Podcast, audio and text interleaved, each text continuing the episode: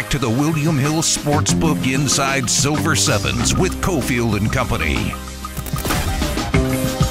Thursdays, Silver Sevens means college football is on the way. And Michael Felder joins us from Stadium on Twitter at In the Bleachers.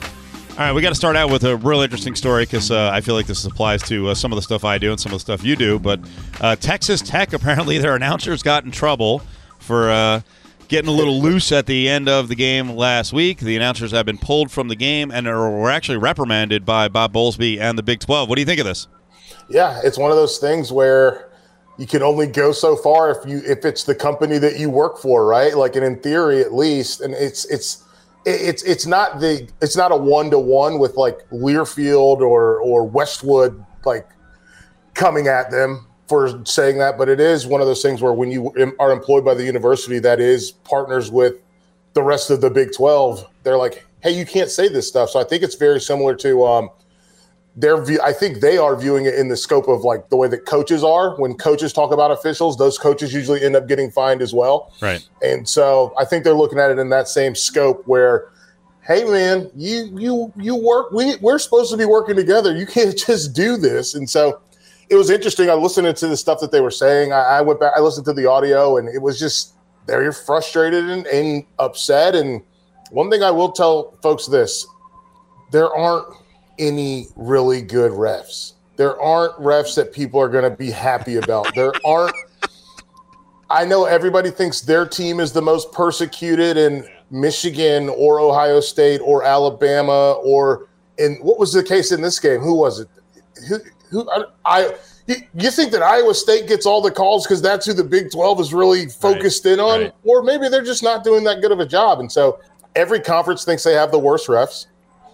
Every fan thinks the refs are against their team, and it, you're, you're going to save yourself a lot of grief if you just kind of realize that it's a it's a super inexact science, maybe the most inexact science in the entire sport, and that's what you're going to get.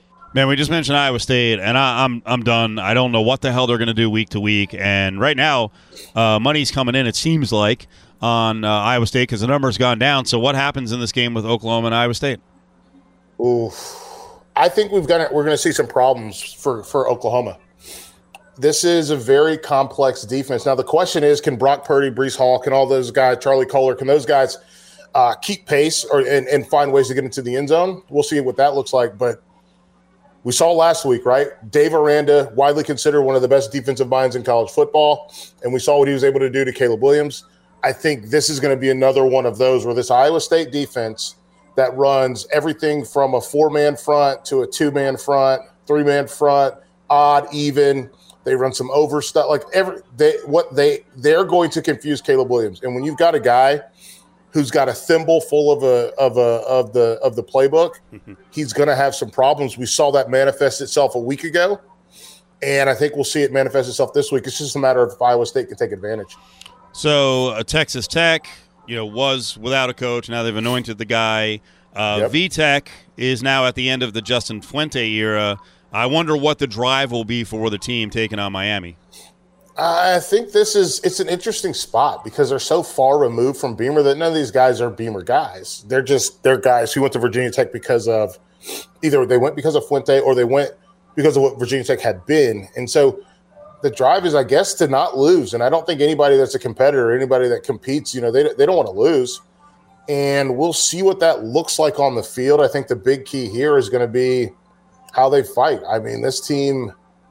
I mean, it's a, it's a, it's. Let's put it this way: this is a tough spot. like, if you're a gambler, I would not bet on this football game. and it's one of those things where you look at what they bring to the table, and they're playing. Oh, by the way, a Miami team that's in the situation that they were in for most of the season, right? right? right. Like it's a Miami team that also is like, I guess our coach is probably going to get fired. Lane Kiffin rumors are swirling around. So neither one of these teams, like the question of motivation, I don't know. I don't know because both of these teams could be like, what are we going to, what's a game look like when two teams don't want to play it? yeah, right. right. Uh, this is my favorite time of year, though, because you just mentioned all these different jobs, and now we start debating what's the better job, which is better. And I saw Ole Miss people going crazy last night off of, I guess, a Nevin Shapiro report that Yeah. uh, that Lane Kiffin could be interested in Miami. But the Ole Miss people are going crazy. I'm sure South Carolina folks are going to be like, "How dare you know Shane Beamer potentially go back to Virginia Tech?" Uh, first on Virginia Tech, will Beamer just say, "You know what, South Carolina, thanks," but now the job opened up? I, I don't know if they want to go back down that path. We've seen it with Scott Frost not go so well, right? And maybe and, and Harbaugh's been a mixed bag. Like, yes, they do win 10 games, but they haven't achieved the apex that they wanted with him. So I don't know if you do that. It's going to be interesting to see what they want because you're not going to be able to reclaim the Frank Beamer era by just hiring Shane Beamer. You're not that's not how it works. The game's completely changed. It's a different world. But the name obviously has stake, and then obviously you- you're bringing back in Frank as an ambassador for the program could go a long way to recruiting, go a long way to getting back to into that tidewater, that H2O area uh, in the eastern part of the state. But I also think for Virginia Tech, they, they they've got to figure out who they are because who they were was we get a couple of superstar players, Michael Vick, Macho Harris, uh, the Fuller brothers, and then the rest of our roster is a bunch of guys that we're giving them a chance to play college football. And I think there's a humongous difference between giving someone a chance to play college football and convincing them they're going to play college football no matter what, but convincing them that this is where you should play.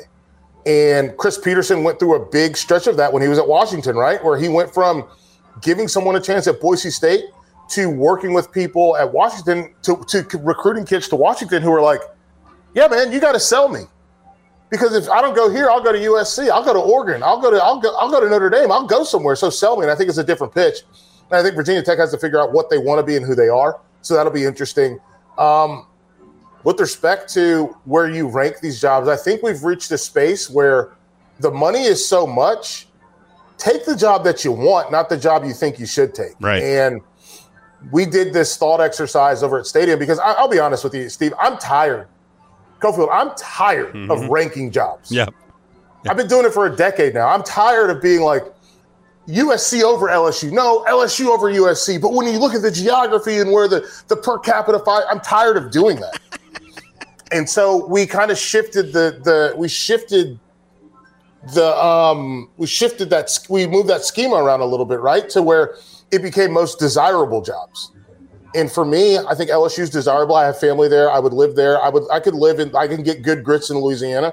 Uh, Virginia Tech is less than three hours away from my my home in Charlotte. My mom could come up all the time, so that's more desirable Right, to me than right. living in that. That's more desirable than living in LA. And if we're talking about the difference between one of these coaches making four million dollars and making the six million dollars or what have you, the reality of it is you're going to get more if you're, you're it's going to be easier for you it's going to be better for you. If you take and we're seeing coaches do it already not that they're taking less money on purpose but we're seeing coaches stay places that they feel more comfortable. Mel tucker at michigan state he feels more comfortable than going back into the, the sec and people are going to say well he doesn't want to compete against bama he doesn't want to go against a&m but also he's comfortable at michigan state. He likes what he's got there. I think Paul Chryst is another one right? He's a guy who is a really good coach, has done a really good job, but he's not even entertaining offers for other jobs. One, he's not interesting, so people don't aren't. He's not on everyone's quick list. Right. But he also is super comfortable, and I think you have to pick something. It's not about ranking jobs anymore because, as we've seen, you can get your quote unquote dream job if you're Ed Orgeron, and you can also get fired. Like in the words of what is it, Snoop Dogg or somebody, punks jump up to get beat down. And we're literally watching coaches jump up to get these big time jobs and then get fired because they don't deliver big time results. And I think that we have to change not just the narrative, but coaches have to change their mode of thinking. Now that the money is all there, it's all money. Yep. It, it all spins. You got to find a job that you're comfortable with. And so, while yes, LSU, USC, the two best jobs, and then you can debate Washington versus Virginia Tech. But the reality of it is, like, does Lane Kiffin want the smoke that comes with Miami? Does he want that? Like the idea of, because if he goes to Miami, they better be in the ACC championship game every year, especially coming out of the coastal. And you got to like you you got to recruit kids to Miami, and Miami don't have the money. Miami don't want to have. They don't. They don't. It's it's a different world. It's crazy to say this, and I think a lot of folks don't realize this.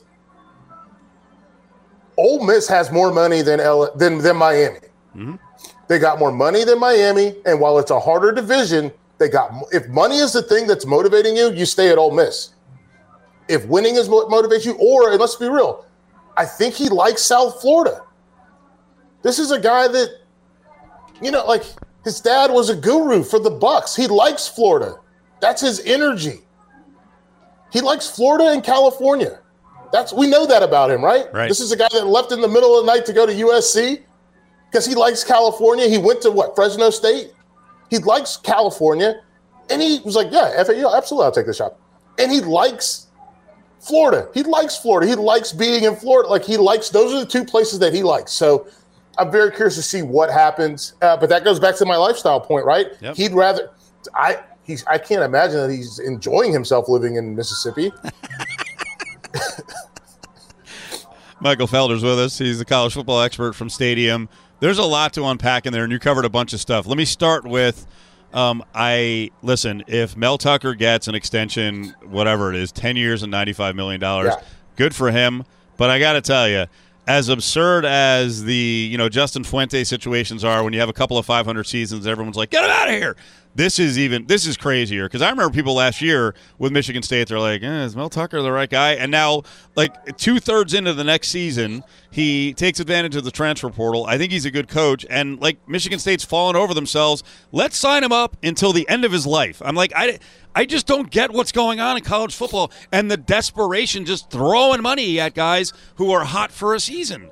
Yeah, it's um I think desperation's the best word because everyone's desperate to win. Everyone's desperate to find quote unquote the guy. And for me, I think I think one of the biggest benefits with respect to how they've used the transfer portal is Mel Tucker, I think at the core is still an NFL guy, right? And so as an NFL guy, he's in an advantageous position because not only did he learn recruiting and work recruiting under Nick Saban and under Kirby Smart, he's got a decade of NFL stuff to lean back on where you're bringing free they bring free agents in in the middle of the week that have to start games. Yep, yep, yep. Like he gets he's like, "You know what? I, if I can marry these two things, I think we've got a way to make this work." And he's doing it right now. Um, but I think it's going to be interesting. One, what the recruiting class looks like in December. Two, how they hit the portal again and how they juggle all those things. I think he is a good coach. I like what he was trying to build towards at Colorado. I do think that we didn't get to see much of it, but I liked what he was like. The like all the I paid a lot of attention to him at Colorado because uh, I thought McIntyre was. Uh, I, I thought Mike McIntyre also did a good job of, of like building up that program, and they had a couple of really good years. And I thought Mel Tucker could also get them back to that. And he's doing it now just at Michigan State, and we'll see what it looks like. But I also think that this is Michigan State making a play not just to create pressure for somewhere like Michigan, but also to solidify something. This is a remember this program was in limbo for a while in terms of will he, won't they with D'Antonio. He left like in the that was another bizarre time to leave. They've had to deal with some scandals with football, but also the obviously gymnastics and then just an, an all sports situation. And I think they're saying we like the culture, we like this program, so they're buying in. Uh, to give him Jimbo money, wow. I like my agent a lot. Uh, his agent is uh, his agent is a monster. Yeah. Uh, and by the way, get the deal done now because who knows what's going to happen against Ohio State. And I've already I've already bet Michigan State plus 19, but I'm a little afraid of That's it. the line? The, number, yeah, I know. The number seems so gigantic. It seems like such a logical play to bet on Michigan State, but now I'm starting to think like maybe Ohio State just goes in there and beats them by freaking 28 and they can't keep up and they can't backdoor it.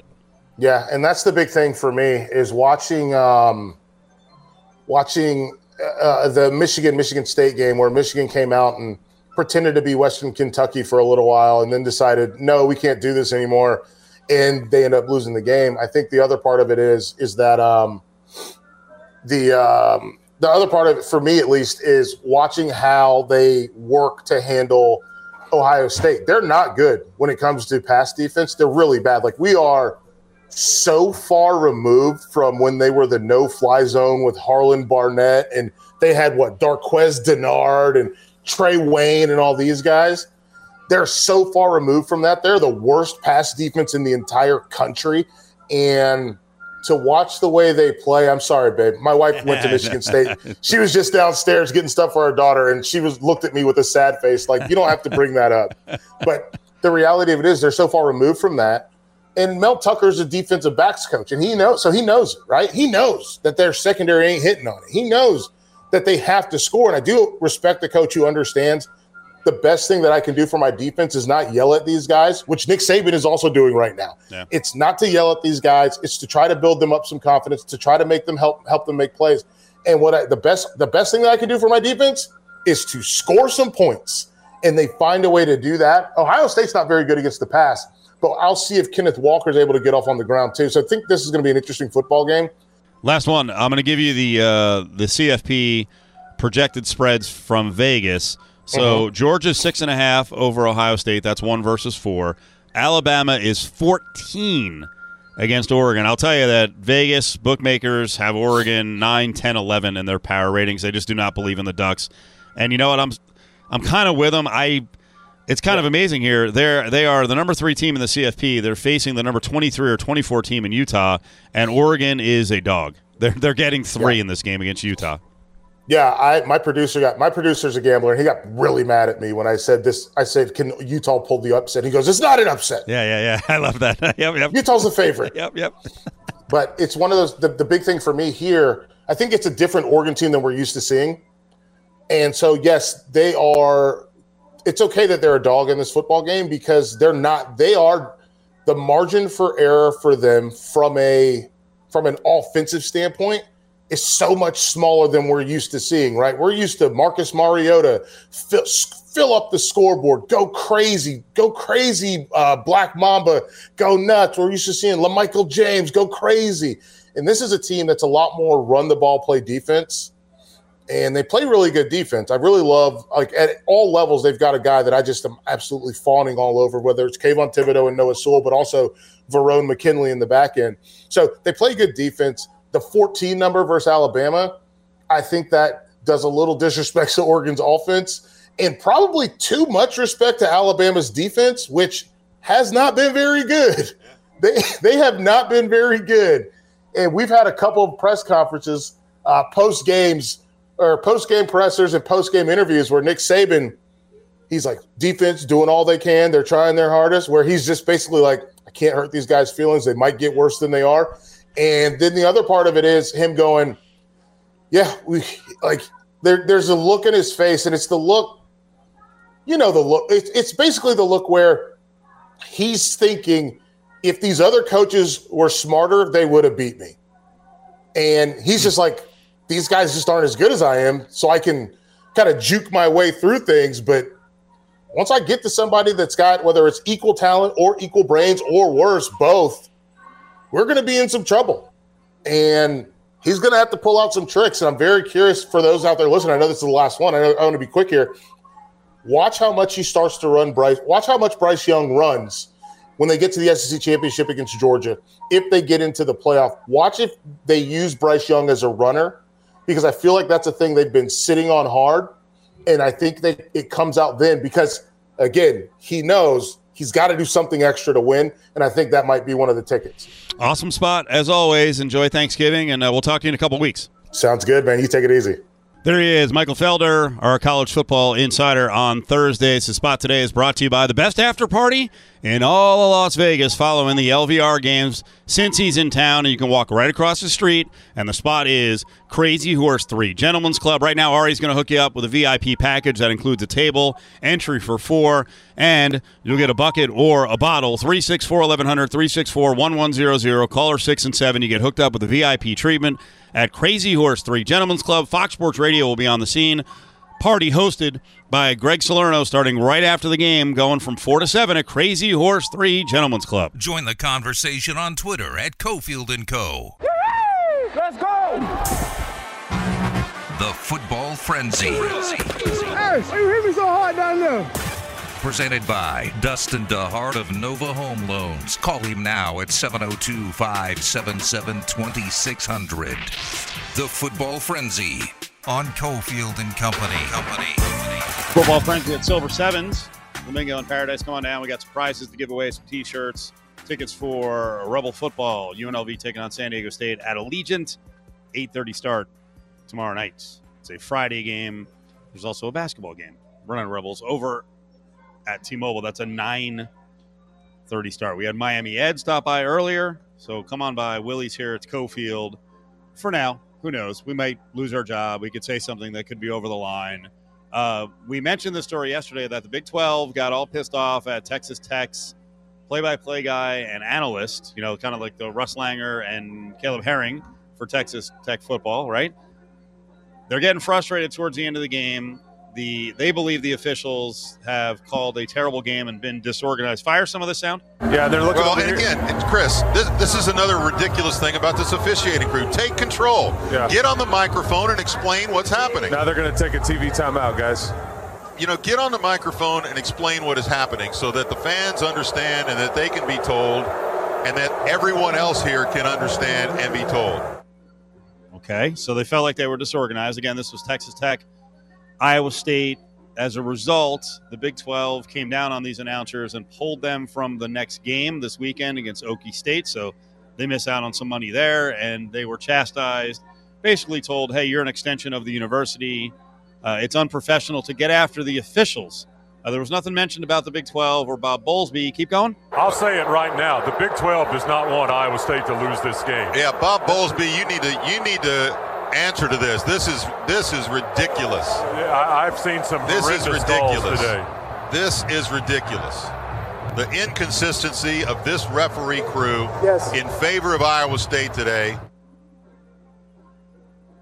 Okay, so they felt like it was in favor of Iowa State. So keep in mind what they just said there, and then they get to a later point, and they decided to start calling out the officials. Actually, I don't have a big problem with this, uh, unless you start saying, "Hey, go to their houses and beat them up. Go attack them in the parking lot."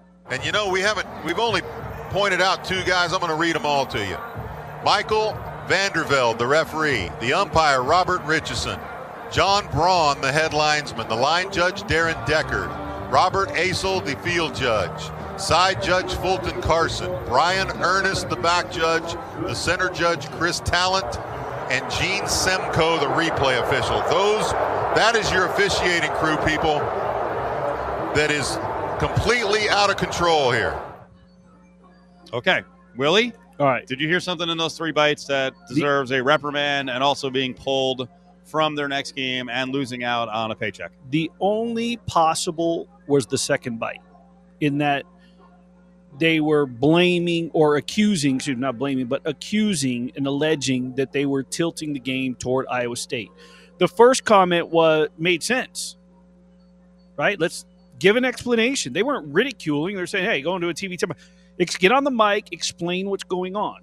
That that's not a that's not that's not slamming anything. No, that that, And- hap- and- and that the- happens in many games when there seems to be disorganization with the officials. Let's get the story, fellas. Right. And the third And one, the third one, I have no problem with them announcing who it was. He didn't tell them to go find their houses or anything. Mm-hmm. The bottom that's kind of like public information. I mean, when we sit down tonight in a few hours, and I'm sitting atop T-Mobile on the jumbotron, they'll list who tonight's officials are. Mhm.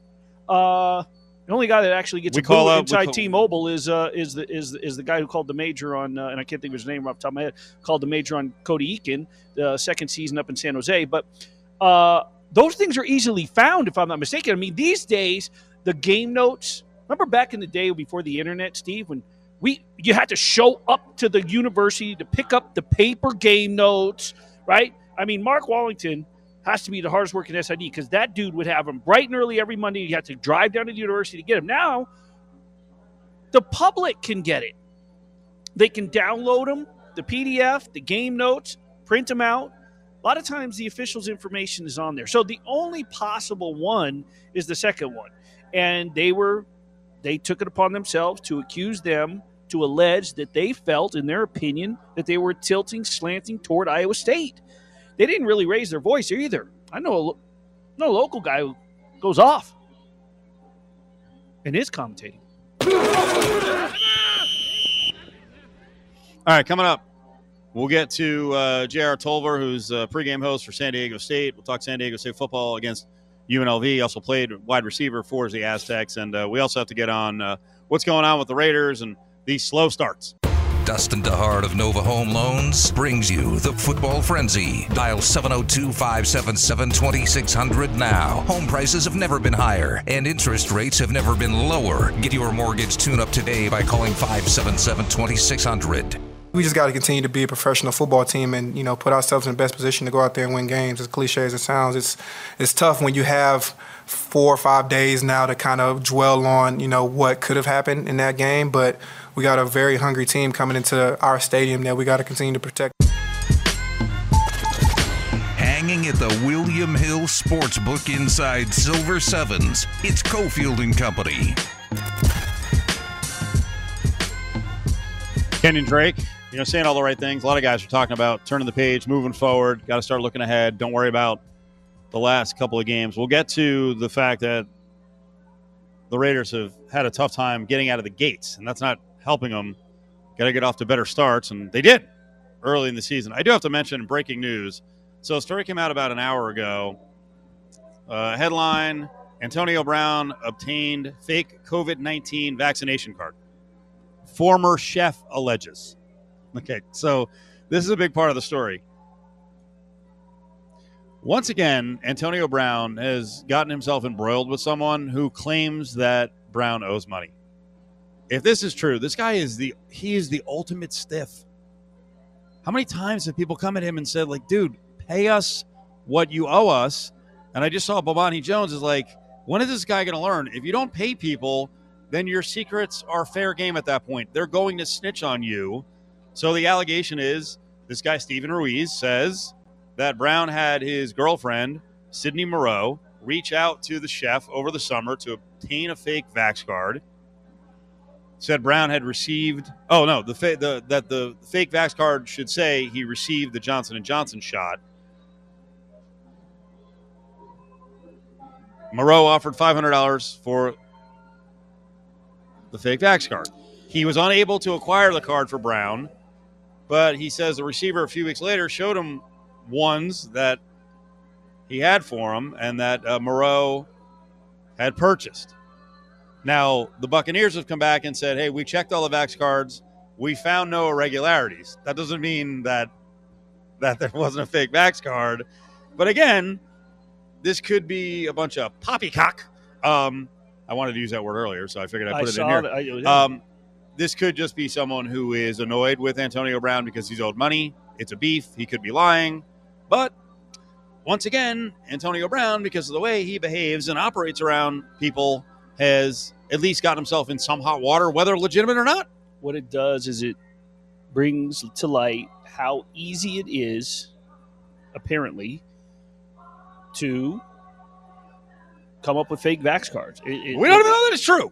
No, but, But, but if it is, but what I'm saying is is that if it's an issue, regardless, it's an allegation. If if okay, my point is this: if if it's not possible, then the allegate then you couldn't make the allegation. So it shouldn't be an issue, right? What it's doing is it's bringing to light how simple, obviously, it can be that there are that they are out there, and they can be used, and they are being used because you're alleging it. I mean, if it was that hard or if that unlikely, why would that be? You know, why would it even be an issue? I'm not saying that it's true with this particular case, but we were talking about this. What was it yesterday? Talking about the apps to use and how you could just scan, or was that Monday? But no, it was you and I yesterday because you you scan the thing into the app and then you just show the app. They don't look. They're not going to verify. What are they going to do? Government check? Call the health department. Oh, let's check Steve Cofield's Vax card. Well, there's no confirmation. You flash your app, you walk in. Who's doing the background checks? I've sent my Vax card to every single um, team. Turn uh, the Vegas Kickoff Classic, the Raiders, the Golden Knights, everything that I've had to get a credential for since really the start of sports, the fall sports season. Nobody's double checked. They just said, "Okay, thanks, we got it." I could have gotten yours, sent it to a graphic artist, and that professionally put my name on it. I would never let you I'm just rope saying me in for any sort of that skullduggery. shenanigans. That Yes. poppycock. Yes, shenanigans like that. Now, I will say, when you hear Antonio Brown and fake Vax card, your first reaction is maybe, Well, maybe. Based, and, based and here and, and here's the thing. He's had a little trouble in the past telling the truth about some of his ordeals. here's the other thing is we're, we're, we're missing we're missing the whole what, a, an- another point here is that you started off and you mentioned is that the guy got stiffed i mean how much money does this guy have that you stiff somebody how much 500 bucks is that what you said No, no, he owes him ten thousand. oh 10000 but even still Yeah. that's a trip to vegas for these guys i mean oh forget it i don't Ah, forget it. Uh, good news from the sports world. Hometown hero Bryce Harper won his second NL MVP award. Baseball always did a really good job of blowing this up and making sure making sure on a Wednesday. What's today? Thursday. Thursday during the football season that they kind of slip in the MVP award. But yeah, Bryce has won his second. NL MVP award, Yep. and uh, you know for all those Philly fans who were a little frustrated at the start of his run with the Phillies, he had a good year this year. Second highest um, season WAR number. I think his Yeah. career high is like nine one this year. Really good year. Had no one on base for most of the year, and uh, finished with like a six point five WAR. I cannot wait, and I'm predicting it'll be next season that Bryce Harper and Bryson Stott will be in the lineup at the same time, and that's going to be just fantastic because, you know, these two are good friends, and Bryce has been in the league for a while, and Bryson now, you know, just finished his first full minor league season. He's currently down in Arizona. He made the they call it the Fall Stars instead of All Stars. Um, but they're really good friends. They did a lot of training during the pandemic and during the off season, um, and they've gotten close now in the same organization. So I'm kind of looking forward to two locals. I mean, and Bryson's tearing it up, man. I mean, realistically, this dude is hitting pitches that are major league speeds and and different, you know, angles and the sliders and the curves and the this. I mean, he is. You talk about a hitter forget about the defense. You, I mean, you know, over at UNLV what he did. But anyway, I can't wait till next year because I think they're going to be playing together. Both local dudes, CSN and UNLV. And I want to remind po- uh, people that UNLV this Friday night, the game at Allegiant, and uh, also on Tuesday, UNLV football food drive. You drop off non-perishable food items when going into the game at Allegiant, so that'd be a cool thing to do. Or uh, do it by Tuesday at the Fertitta Football Complex on campus. Uh, you can do that between 9A and 3P. Willie? Yesterday we talked a little bit. I didn't mean to interrupt your read there, but I wanted to just jump in real quick, Steve. Re- seriously, yesterday we did a little bit of a read for the R- Chris Richardson thing. You just did a read. We're coming up on the holidays. You know what? Nobody's asking for a big handout here and there. Some are, some aren't. But if it's a if it's if it's a can of food, if it's a blanket, if it's a jacket, if it's a pair of shoes, whatever you can do around town, just remember what we went through last year, everybody. And and if you have a chance, do do your part and just help out. Join the conversation on Twitter at ESPN Las Vegas. And off Parson. Parson is hit and dropped, and he's short of a first down. He got he needed three. He got a yard and a half at the most. And the Rebels take over, and the Rebels are already starting to celebrate. Hanging at the William Hill Sportsbook inside Silver Sevens, it's Cofield and Company. Well, the Rebels have had a rough season. They've won two in a row, but you know, two and eight is two and eight, and you know, there's a lot of stories in this season to tell. A lot of close games, a lot of close games, and that was a a fourth down stop, and they've had a bunch of those this year. They've had goal line stops. It's actually been one of the strengths of the team this year. Their run defense at times has been really stout against some good teams, and it has to be this week against San Diego State. This guy played for the Aztecs. He's pregame host. He's around the program. J.R. Tolver, who uh, played uh, late 90s or early 2000s for San Diego State. It's up with Cofield and Company. How are you, sir? I'm doing good, gents. Thanks for having me on. So, uh, those of us who cover UNLV football look at San Diego State and it's like, hey, that's where the Rebels want to be someday. Um, and they also want to be in this position. San Diego State this year, this is an amazing number. Nine and one on the season, games decided by a touchdown or less, five and oh. So you tell me what's right about this team that they do the little things that helps them win close games too.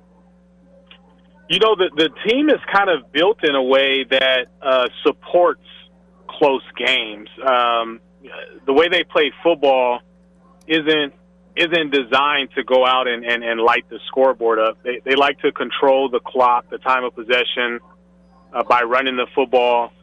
They, they play good defense. Uh, they get a lot of turnovers defensively, play, play good defense.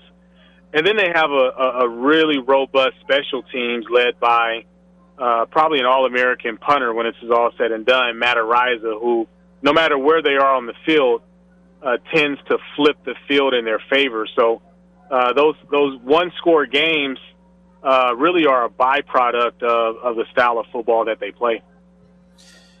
Josh, San Diego State um, has, in reality, thrived on its defense and, and, and really progressed as the season has gone on and, and has been the bread and butter. The offense, on the other hand, it went from averaging, you know, in the in the 30s, and in the last uh, five games, it scored 23 or less, four of them 20 or less. Is the offense, is it become complacent with the success that the defense is having, or is it is it something that's what's taking place with the offense where we're seeing the production from the Aztecs sort of tail off the second half of the season? You know, I, I think it has something to do with the with the opponents. I mean, the first few games of the season, uh, they played Mexico State, who struggled this year um, beat a struggling Arizona team, and then you know score 48 against Towson, who's a who's an FBS team. Uh, the 33 points that they scored against Utah came in a triple overtime victory.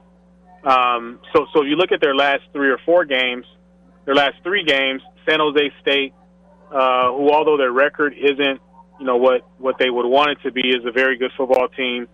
Uh, Air Force, Fresno State, uh, Hawaii and Nevada. Um, and I know UNLV had some success last week against Hawaii.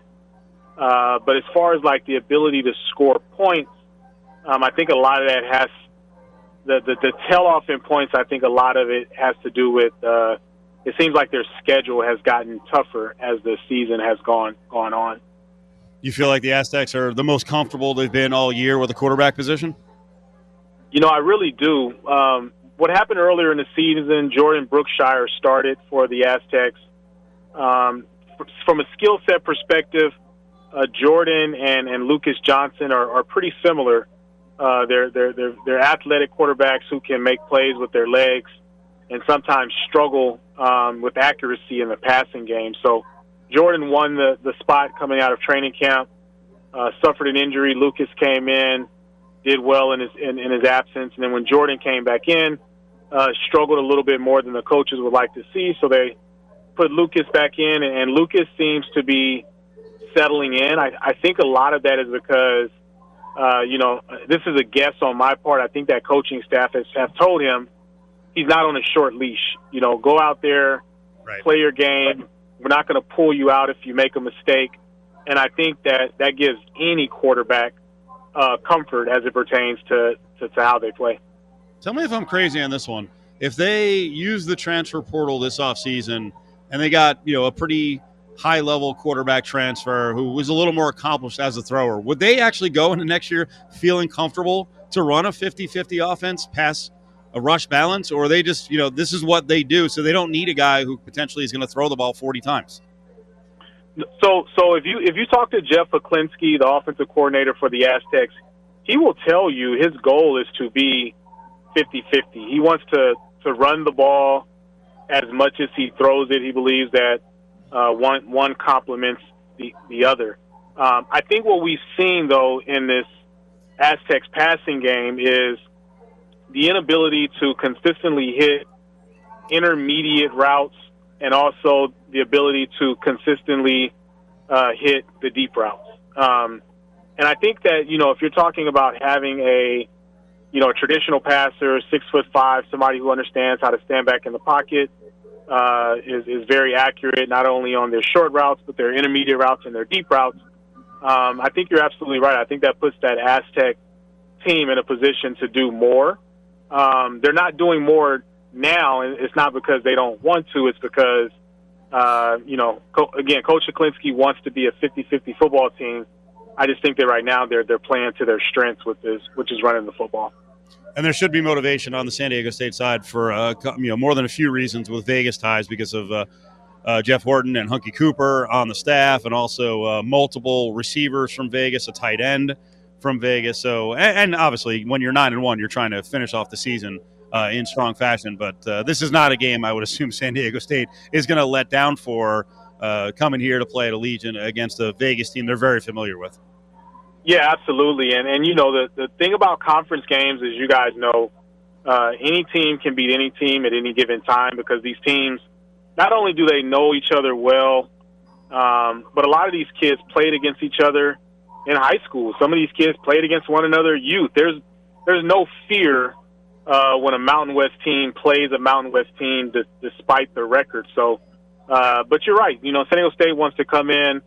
They want to play well. They have a lot on the line first place in the in the Mountain West West Division, uh, looking to continue the the the, the path towards uh, playing for a Mountain West championship. They came out ranked number 19 in the college football playoff.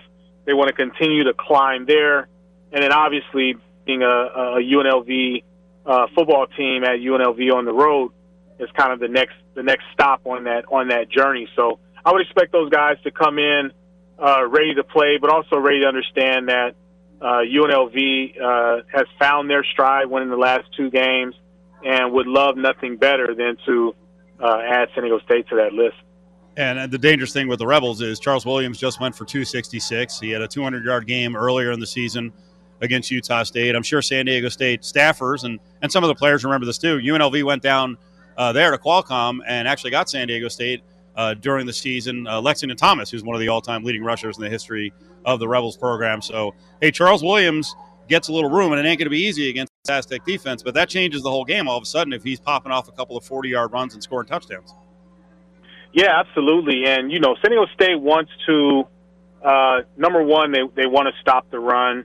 But as you know, in the three-three-five defense, it, it, it creates holes, it creates gaps, and uh, if you if you are half an inch off in your alignment or in your gap control with a good running back, um, a four yard gain could very easily turn into a 44 yard gain. And, and Williams, this kid is, I've, I've been really impressed with him. He's, he looks every bit the part as it pertains to, uh, his, his, his stockiness and the way he runs the football. And, and, and the, the only thing that can really, I think, dominate a, a, a defense, and this Aztec defense is a good defense, is a is a great player, and and that's what they have on their hands this week in that running attack from UNLV. They have a guy who they know at any point in the game uh, can bust that game open, and that's what they saw happen against Fresno State.